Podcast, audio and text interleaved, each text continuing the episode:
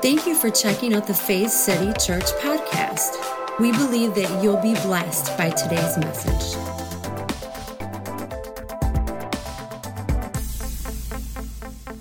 You know, today we celebrate Palm Sunday. This is the week before Resurrection Sunday. It's called Palm Sunday. When I was a kid, I used to think it had something to do with my hands. I'm like, what is Palm Sunday? And then I realized it had something to do with these palm tree branches, these palm branches that they had cut down. And it was this big celebration of Christ's triumphant entry into Jerusalem just a week before his crucifixion and his resurrection. And so we're going to talk about that today. Do you realize that that was the final week? of Christ's ministry here on the earth? The final week. You know, what was going through his mind? What was going through the minds of the disciples? I think most of it was like, duh, because they were clueless. Because when Jesus was crucified, they were like, what just happened? And they all scattered, it said, and they weren't sure what was really going on. But this week, which a lot of the church refers to as Holy Week, we think about these, this idea of Jesus' triumphant entry on Palm Sunday. Uh, we think about this idea of, there's all these days, right? Palm Sunday. Uh, we have Good Friday. We have Holy Saturday. Uh, we have Easter Sunday or Resurrection Sunday, and all those things in between. But what do they really mean? So I want to talk about that today. As I was preparing this week, I really wanted to focus on this idea of Palm Sunday and what it really means. So, what is the takeaway from this celebration? We're going to look at that today. And what is it we can learn as we approach Resurrection Sunday? Amen. You guys ready to go on a journey with me? Let's pray. Heavenly Father, we thank you for this opportunity we have together this morning to look into your word. I pray, Holy Spirit, that we would see things a little differently today than we've ever seen them before. That it would be this opportunity we have to, to think not just with our head, but with our heart. To hear what you're really here to say to us today, Holy Spirit. And I pray above all things that as we leave this building today, we would sense a freedom that we've never sensed before. We would sense a relationship with you, a deepness, a meaning that we've never seen or sensed before. After all, that's why you created us, simply for relationship. And everything we do for you comes out of that love relationship with you. So we thank you for these things.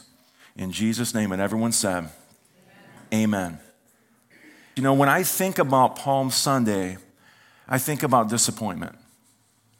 Just disappointment. Isn't this supposed to be exciting? Isn't this supposed to be some happy time? I think about disappointment. Why? Well, we'll get into that in just a little bit. But have you ever been disappointed?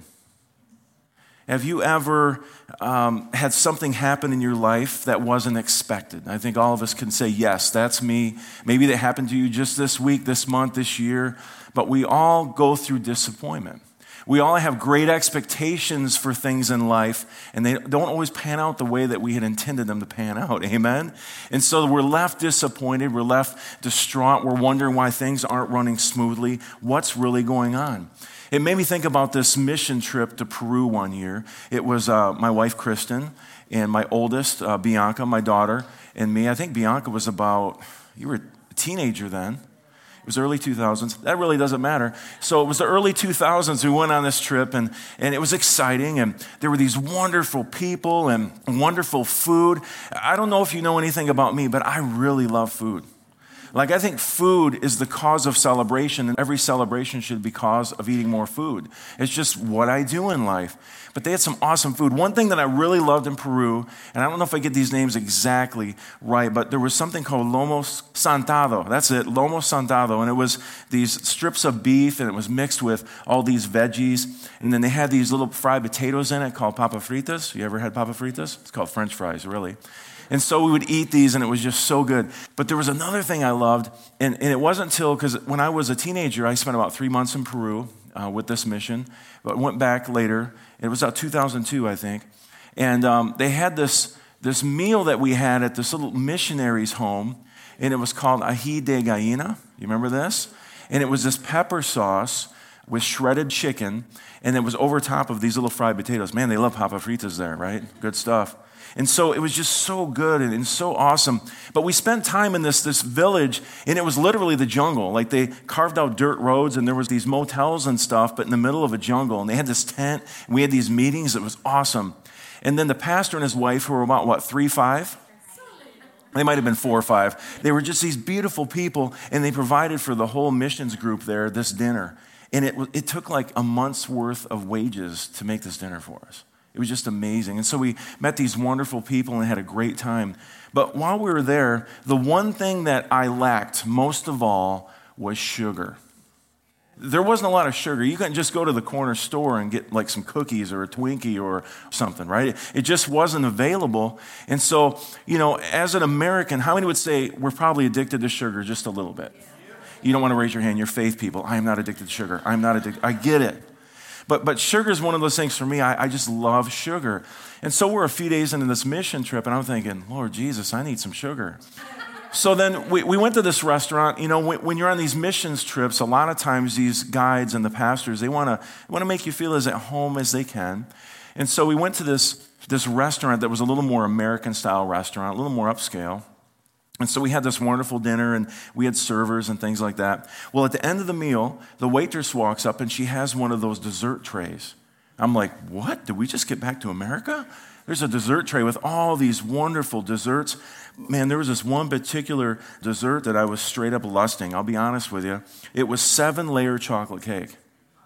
Wow, right? That's, that's Jesus right there. We should, we should use that for communion. Seven layered chocolate, more people would come out seven layered chocolate cake. And so I'm like, I'll have that. I mean, there was no if, ands, or buts. I'll have that right there. And I was anticipating. I, I was had high expectancy. Thank you, Jesus, because I got me some seven layer chocolate cake. So she brought the cake to the table, and I'm getting ready. I'm like, man, this is going to be awesome. And I, I took that first bite and I put it in my mouth, and it wasn't quite what I had expected. It was almost as if you went to your favorite bakery or your favorite restaurant and you were to order the seven layer cake that they make all the time, but they made a little change in the recipe and they thought, let's just put about 15% of the sugar that we usually put in it. So my sugar fix didn't get fixed. So I ate this. I'm like, it's a little dry and it's not really sweet. And I think I ate it anyway because, you know, I was taught you clear your plate, you're thankful for what you have. But it just, it didn't quite meet my expectations. As I put that in my mouth, I'm like, this isn't seven layered chocolate cake. It's supposed to be a layer of cake and then some frosting and then cake and then some ganache and some cake and some other goo. I don't know. Just put it together like I like it, but it wasn't what I was used to. And so I, I took a bite of this and I'm like, ah, I was disappointed. I know you're like, big deal, American guy. You were disappointed. There's people starving. I get it. I get it. But for me, that was great disappointment for me. It wasn't what I was expecting to have.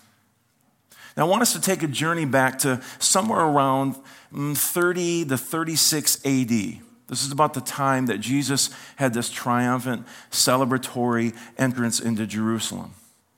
And I want us to put ourselves into the mind of the Jews at the time, because I want to talk about this idea of disappointment today. So here's Jesus, here's this procession, and he's, he's coming into the city of Jerusalem where the temple was. And I want us to pick up the story in Matthew chapter 21, in verse 1. When they neared Jerusalem, having arrived at Bethphage on Mount Olives, Jesus sent two disciples with these instructions. He says, Go over to the village across from you. You'll find a donkey tethered there, her colt with her. Untie her and bring them to me. If anyone asks what you're doing, say this the master needs them. Man, I wish I had that kind of authority. Go get that for me. If they ask, just say the master needs it. All right, right on, right? It says he will send them with you.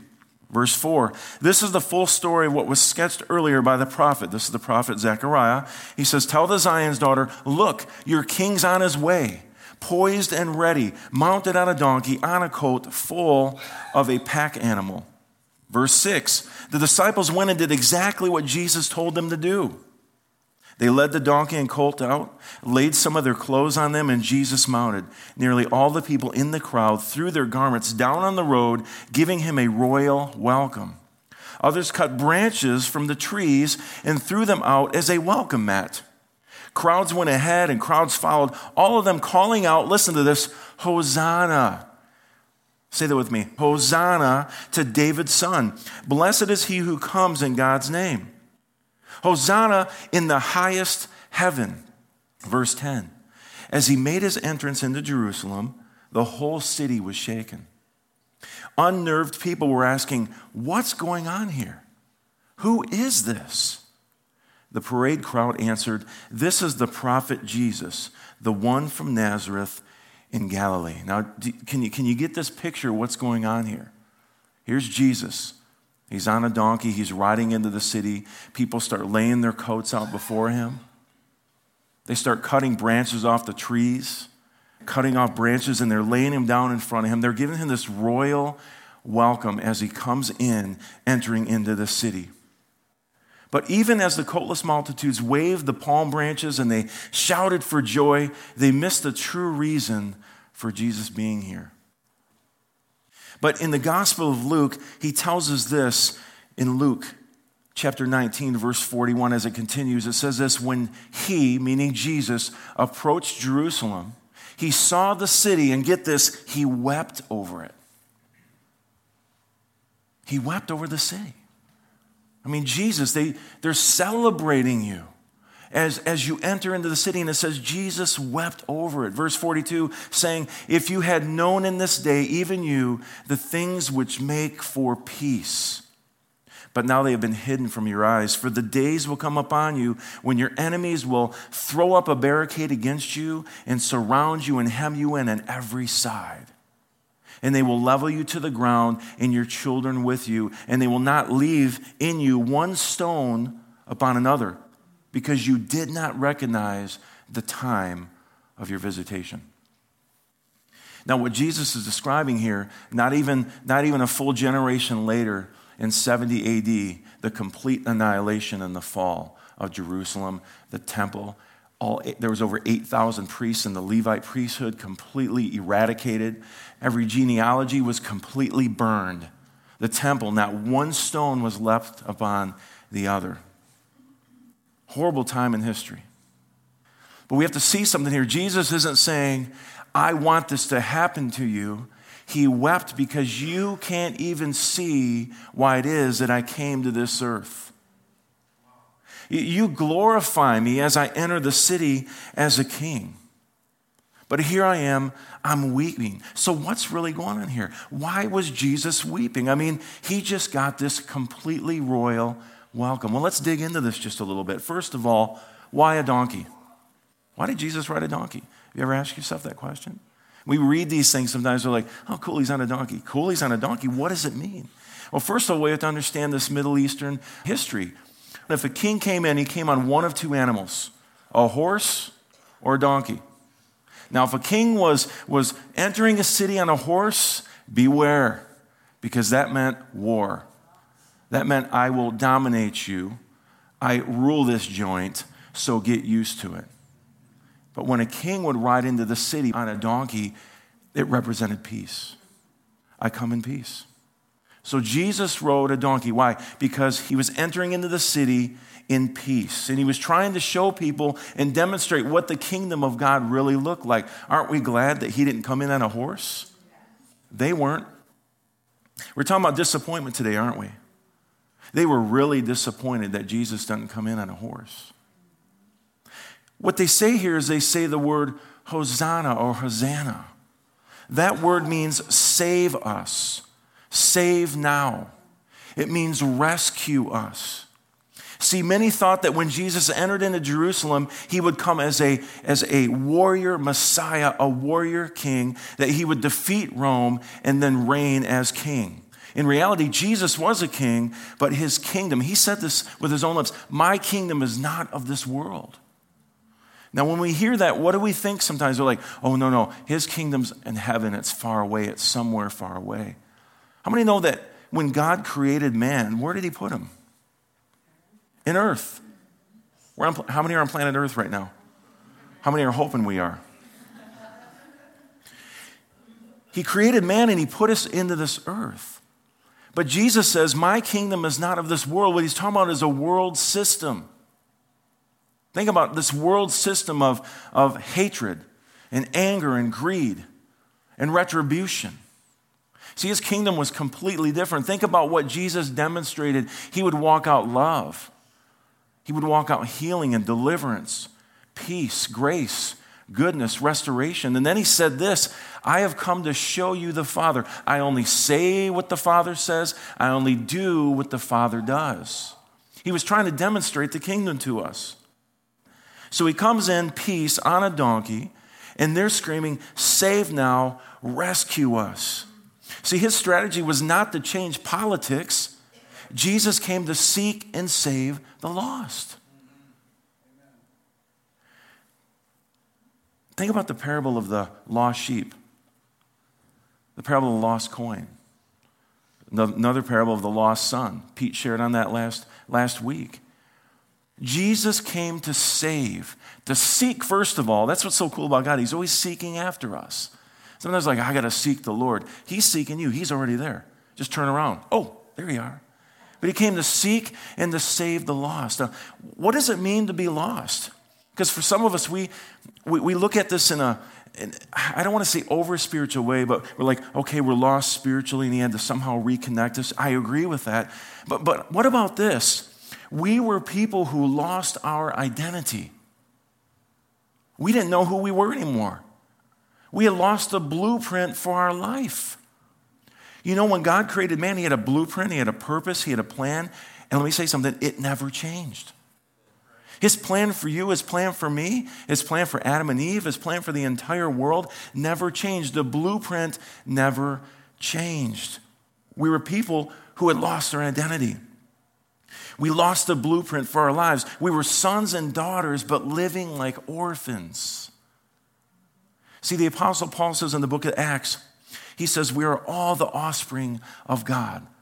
The scriptures tell us this that God was in Christ reconciling the world to himself, bringing us into favor with him. And Jesus came to demonstrate what the kingdom of God should look like on this earth. In fact, it was already contained in humanity, but our, our hearts were veiled. That's what's beautiful about on the cross. When, it says when Jesus gave up his spirit, when he commended the spirit uh, to his Father, what happened? It says the veil was rent in two from top to bottom. Man had nothing to do with it. So it was rent from top to bottom. It was symbolizing something that this veil was being rent, the veil that had fallen over our hearts. Even the Apostle Paul says that when, when the law or Moses is preached, that a veil falls over our hearts. See, it's not a life of living according to law, it's a life living according to love the love of God. So what happens is that veil is removed. And now what happens is our spirit, which was dead, that word means asleep, is aroused. It's awakened. And now our spirit can work hand in hand with our soul and it starts to clean out those recesses and those areas of our soul. And we start to see things differently. So again, his strategy was not to change politics. He came to seek and save the lost. Think about this. Jesus didn't show up on this planet to change God's mind about us. He came here to change our minds about God.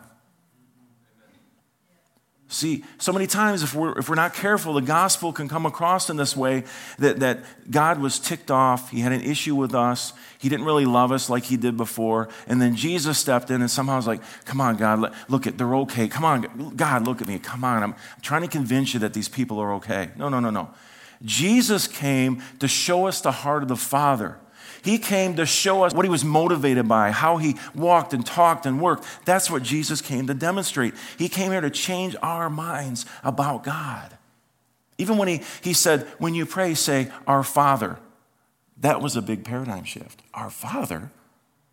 I mean, the Jews didn't call God their Father. They had Father Abraham, but Father God? Jesus said a lot of radical things, didn't he?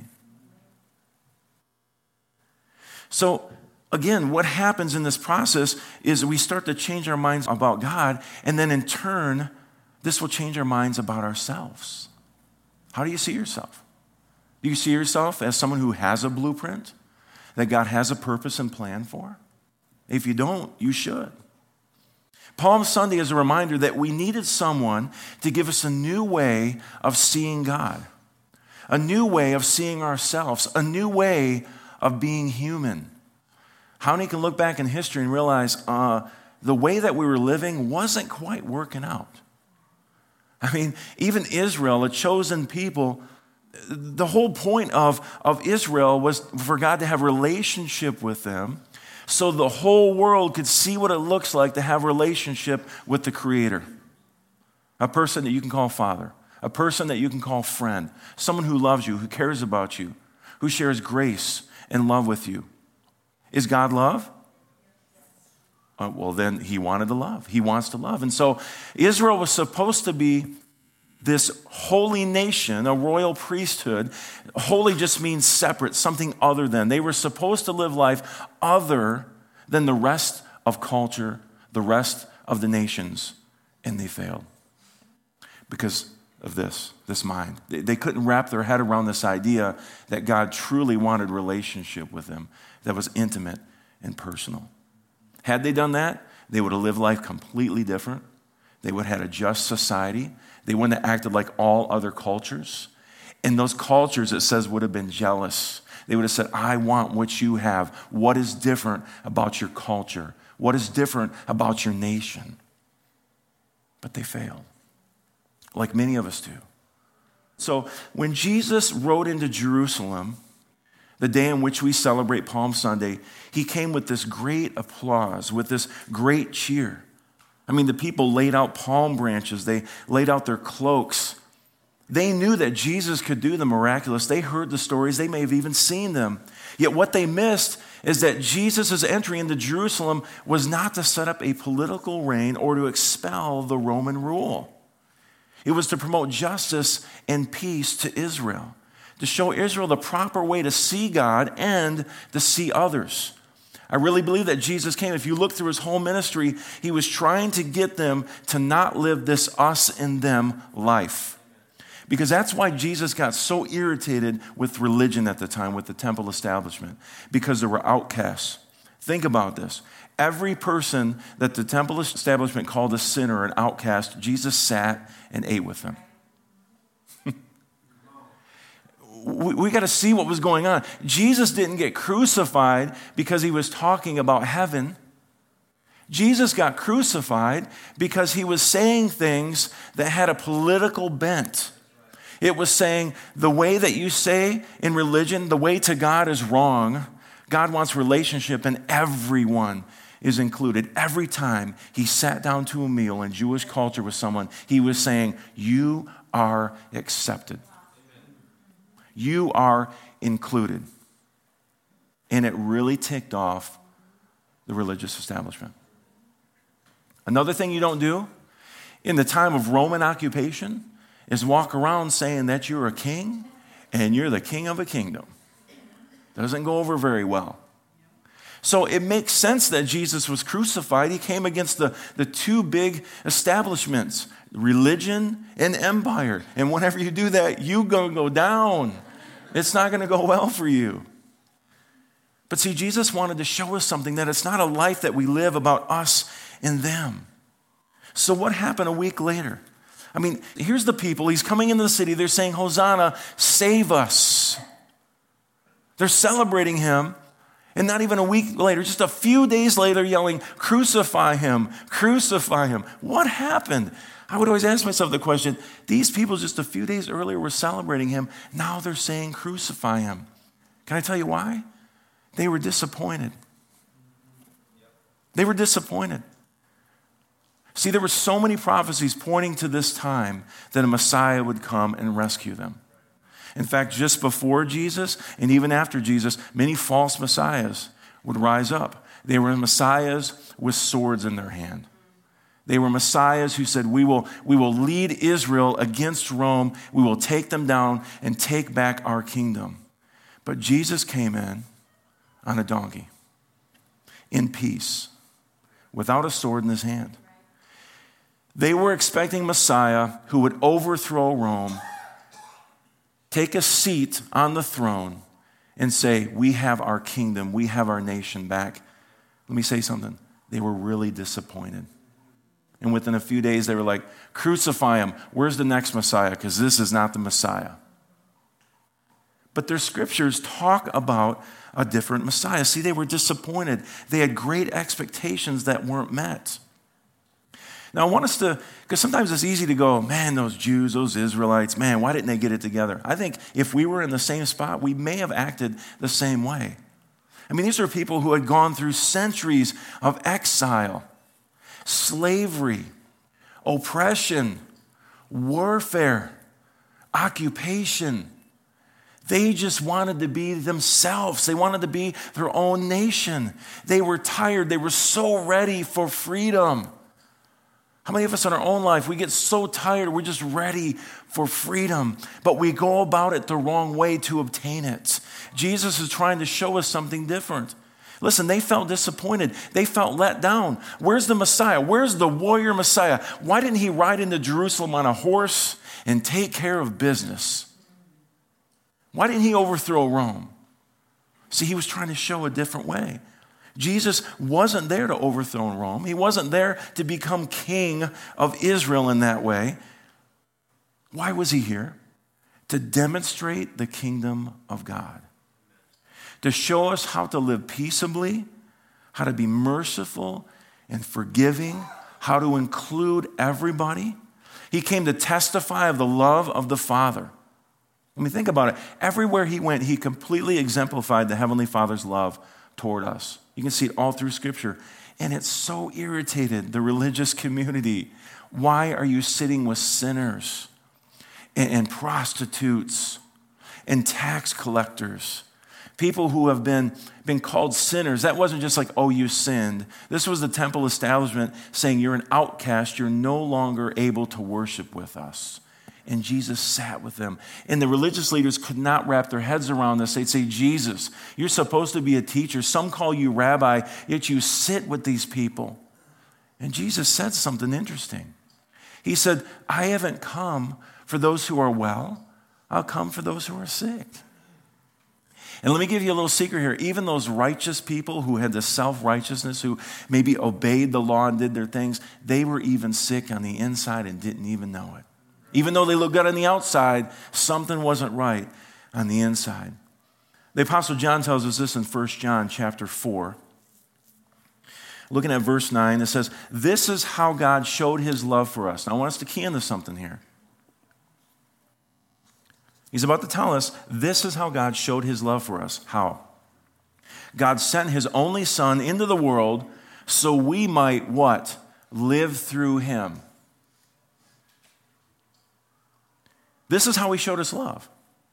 He sent his only son into the world so that we might live through him. Now, this word through in the Greek is the word dia, and it means by means of or with the help of. It reminds me of that famous scripture in Philippians I can do all things through Christ who strengthens me. Do you know that's our whole life? Our whole life should be a life where we're living through Him. He's living through us. I say it often, but He gave His life to us so He could live His life through us.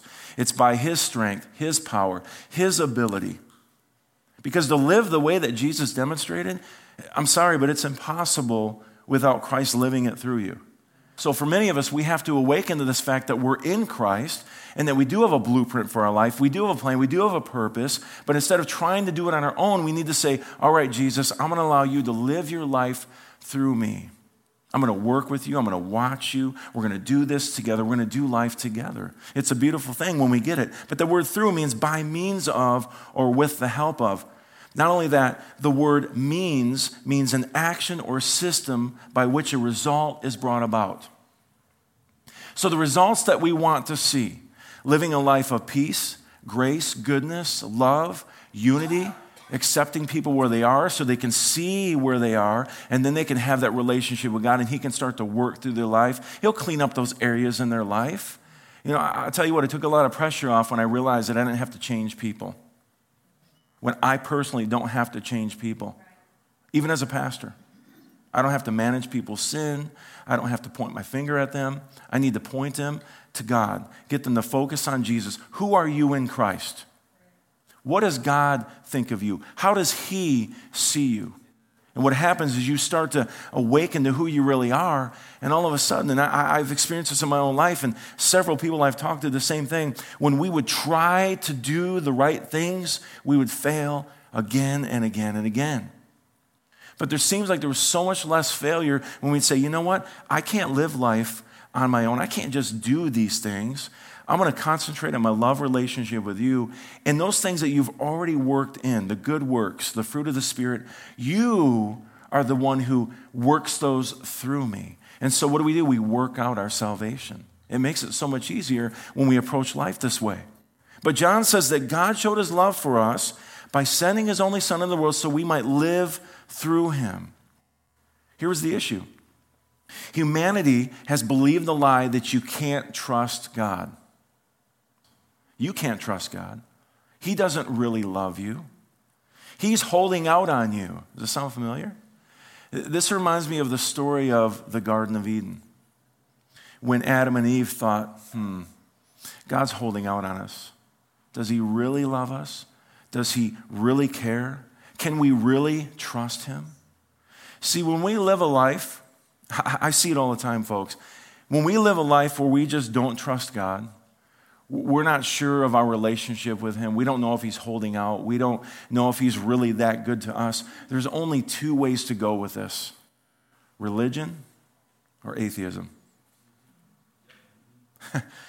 One person says, okay, if God doesn't love me, if I don't have favor from Him, there's really no trust, I'm going to work really hard through performance and self effort to somehow garner that love, to get that love, to, to gain that trust somehow, to really believe that I'm okay with God. So we work really hard at religion. And religion is trying to impress God, trying to perform for God to make something happen that's already there. But then others on the other side, some who have grown up in church, the church has done a really good job of creating atheists, by the way. So they say, you know, no, you know, you know what? If that's who God is, if he's angry, if he's retributive, if he doesn't really love us, if we have to perform an order for, you know what? I just prefer not believe in him. So you have religion on one side, and you have atheism on the other. And the thing is, both roads are dead ends. Both roads are dead ends. Because there's this, this road right in between in the middle that Jesus came to show us. It's relationship with God, a father who loves you, who cares for you, who wants to spend time with you, who wants to have intimate relationship with you, who wants to show you the goodness of life. He wants to show you the goodness of you. I mean, God created you in his image. And I think that's why we get it wrong when we go around and tell people you're filthy, you're dirty, you're rotten, you're a scoundrel. I mean, think about how we present the gospel. You're wretched. You don't deserve anything. But Jesus, wait a minute. Maybe it's more of us changing our mind about how God really sees us. It really blew my mind the first time that I saw the Apostle Paul say that we were enemies of God, and then he goes on to say, in our minds. That, like, just blew my paradigm wide open. I'm like, wait a minute, in our minds? Same thing with Adam and Eve.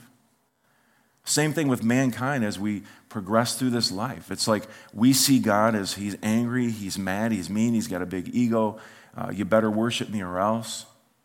But I see so many things in the Bible as I see through the lens of Christ of how his relationship for us is just so beautiful. I mean, like he could have just given up on humanity, but he never did. He pursued us for thousands and thousands of years because He loved us and He didn't want to lose us. And, and, He said, You know what? You're lost in your mind. You don't see me correctly. You don't see your life correctly. See, if we don't see God correctly, we don't see ourselves correctly. If we don't see that we're designed uh, for good and we have a blueprint on our life, how are we going to act? If you're told your whole life that you're wretched, if you're told that you're pathetic, how are you going to act? Wretched and pathetic. But Jesus came to awaken us to something. God loves you, He cares for you. And although you're lost, guess what? I want to find you. I want you to be found. I want you to be found in me. I want you to see that you're no longer orphans, you are sons and daughters. I want you to see that you're made in the image of God. See, when we start to see ourselves like this, our life changes. Our responses, how we act, our behaviors, they all change. I believe today that Jesus rules and reigns in the hearts and minds of those who believe this to be true. So, what have we seen? We've seen that many people in the days when Jesus walked the earth realized that he was someone different. In fact, remarkably different. But they did not understand his person nor his mission. Can I say something? I don't think it's any different today. Many don't understand his person or his mission. Listen, Jesus didn't come to change our behavior. He didn't come to help us live the Ten Commandments. He didn't come to change our political parties. Well, God's a Democrat. No, he's a Republican. I don't think he's either, folks. I would say he's probably independent. and not according to American standards.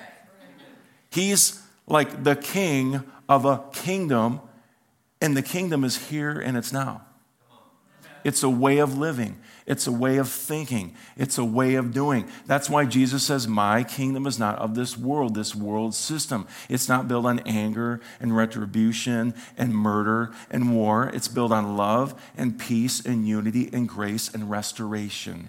That's why Jesus went around and was healing people. He was restoring and healing. Why? To bring them back to the place they should have been all along. This is what the kingdom does. So, as we go through life, through this process, and we say, I'm a Christian, are we really living out the kingdom? Or are we celebrating the king as he comes into the city and then disappointed because he's not kicking butt and taking names? How does it look when Jesus lives his life through us? He didn't come to do all those things, he came to give us life.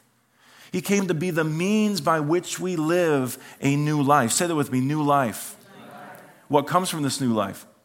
Good behavior, fruit of the Spirit, good works, love, peace. It blows my mind when you tap into this, when you realize who you really are. I found myself loving people I never thought I would love, realized that I had some prejudice in, in my heart. I realized that, that I would look at people differently, whether it was a social thing or whether they had issues. And, and I would see people differently, but I'm realizing the more that I see myself in Christ, see myself for who I really am, I start to walk life differently. And even when somebody is a complete, let's say, jerk, a complete jerk to me, it's crazy how easy it is to say, oh man, I love them. They're just hurting. It's not me. They've got soul issues, man. And so you can love people through this. It's almost like you start to walk like Jesus. And you say, How can I do this? Well, you can't on your own.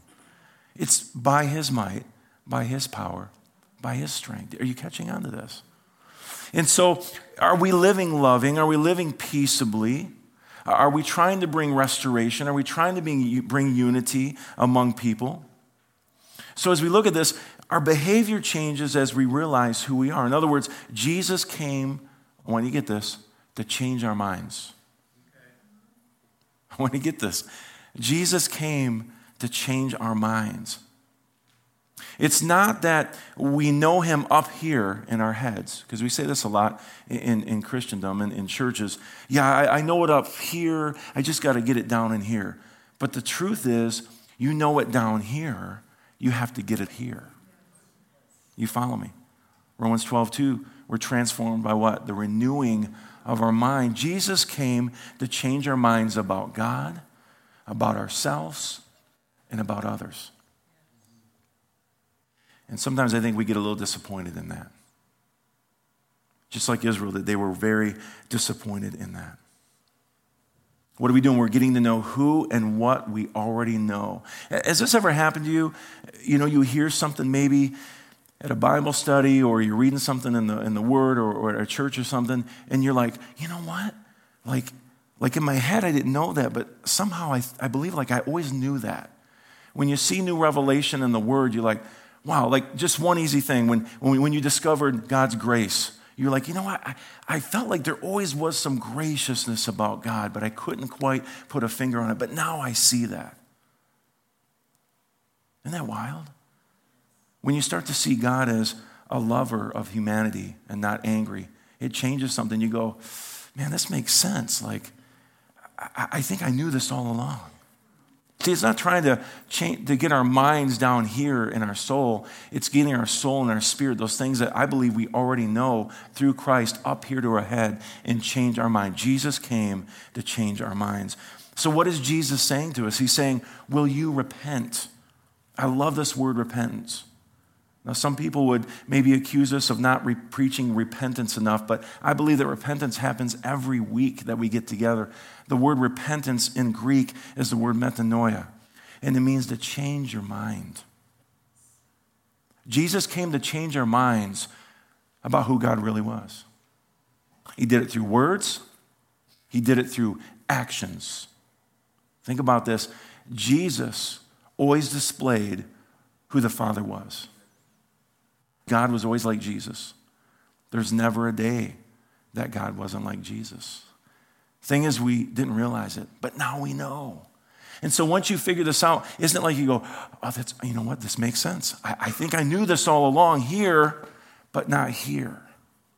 And so it's a life of transformation through renewing our mind. And Jesus came to give us new life. That's why Jesus showed up to the planet to give us new life. So as we talk about this idea of Israel being disappointed. How does it apply to our lives? What does it say about life's disappointments? I mean, again, Israel was completely disappointed when Jesus didn't free them from Rome and rule as a warrior king. But what about our life disappointments? What is our response to the unexpected? And really, one, one phrase could sum this up Will we choose to trust God or to trust the old way of seeing and doing. That's really what it comes down to. The Apostle Paul says this in Romans chapter 5. This will be our final scripture today. I want to start in verse, let's start in verse 1. It says, By entering through faith into what God has always wanted to do for us, what is that? Set us right with Him, make us fit for Him we have it all together with God because of our Master Jesus. In other words, Jesus came to set things right. He came to, to help us see who we really are. He came to help us see that God desired relationship with us, that He wasn't far and away. He wasn't angry with us. He was wooing us through love. It's the kindness of the Lord that draws us to what? Mind change, to repentance. And that's what Jesus demonstrated. It says this, and that's not all we throw open our doors to God and discover at the same moment that He has already, say that with me, already thrown open His doors to us. We find ourselves standing where we always hoped we might stand. Think about this. We always hoped it would be this way. And God's saying it always has been, you just didn't realize it. And that's why Jesus came to show you the relationship I had always desired with you. This really makes the gospel sweet. This really makes the gospel good news. He says, Where are we standing? Out in wide open spaces of God's grace and glory, standing tall and shouting our praise. That doesn't sound wretched to me. Verse 3 there's more to come. We continue to shout our praise even when we're hemmed in with troubles because we know how troubles can develop passionate patience in us, and how that patience in turn forges the tempered steel of virtue, keeping us alert for whatever God will do next. You see that spirit of expectancy? God, what you got for me next? And guess what? He's a giver of good gifts, it's not bad things. I want you to get this. In alert expectancy such as this, we never left feeling shortchanged. You ever felt shortchanged in life? You ever felt disappointed in life? This is the answer, folks, right here. It says, quite the contrary. We can't round up enough containers to hold everything God generously pours into our lives through the Holy Spirit. See, living life through Christ will bring us through disappointment and into peace. This is what Jesus desires for us. This is what our Heavenly Father desires for us that will live life through Christ, that He would be the means of our life. And guess what? We'll never be left feeling shortchanged. Do you know that God loves you? Say that God loves me. Say it again God loves me. I think some of us need to say that like every day when we wake up and every night before we go to bed. And maybe like 162 times throughout the day. God loves me. It's easy to tell other people, God loves you. But can you look in the mirror at yourself with your issues, with your sin, with your shortcomings, and say, God, you love me. You care for me.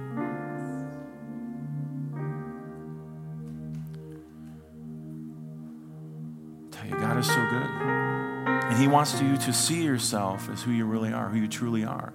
Your sons and daughters of God. And you do have a calling, you have a purpose on your life. It's going to be different than perhaps someone even sitting next to you today but we're all called. But our first and foremost, we're called into relationship with our Father.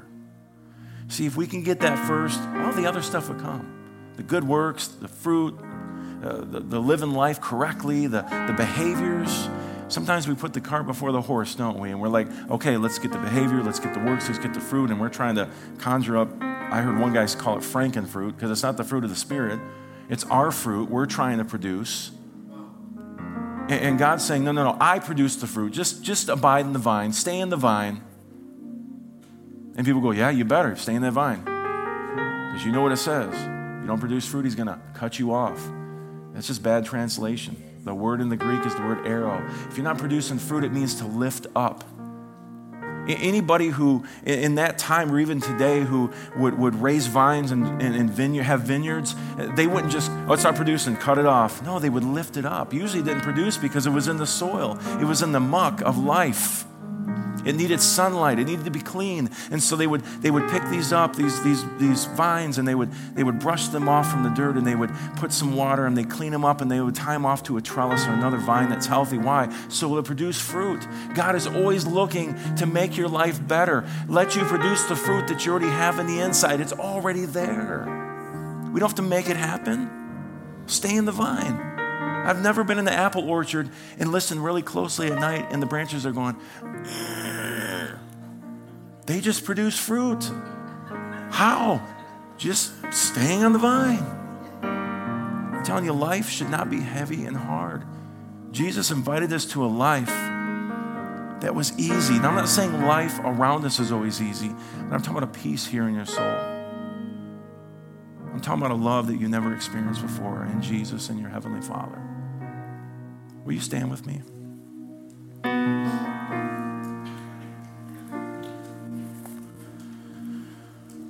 With every head bowed and every eye closed.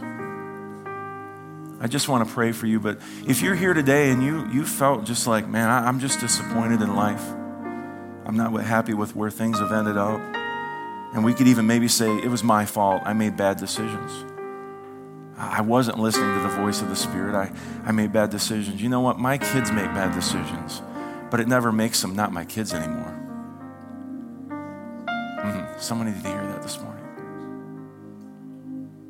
Despite your bad decisions, you're still his children. Well, does God discipline? Oh, yeah. But proper discipline is training us for our future not punishing for us, us for our past. It's a training process, just like our own kids. We want them to be the best that they can be. We want them to do the best that they can do. But it stems from a relationship of love, of nurturing, of forgiveness, of goodness, of kindness. And we need to see that's how the Heavenly Father deals with us. Heavenly Father, we thank you for this time this morning. I pray that repentance has transpired, metanoia, changing our minds, that we've seen you differently and we see ourselves differently.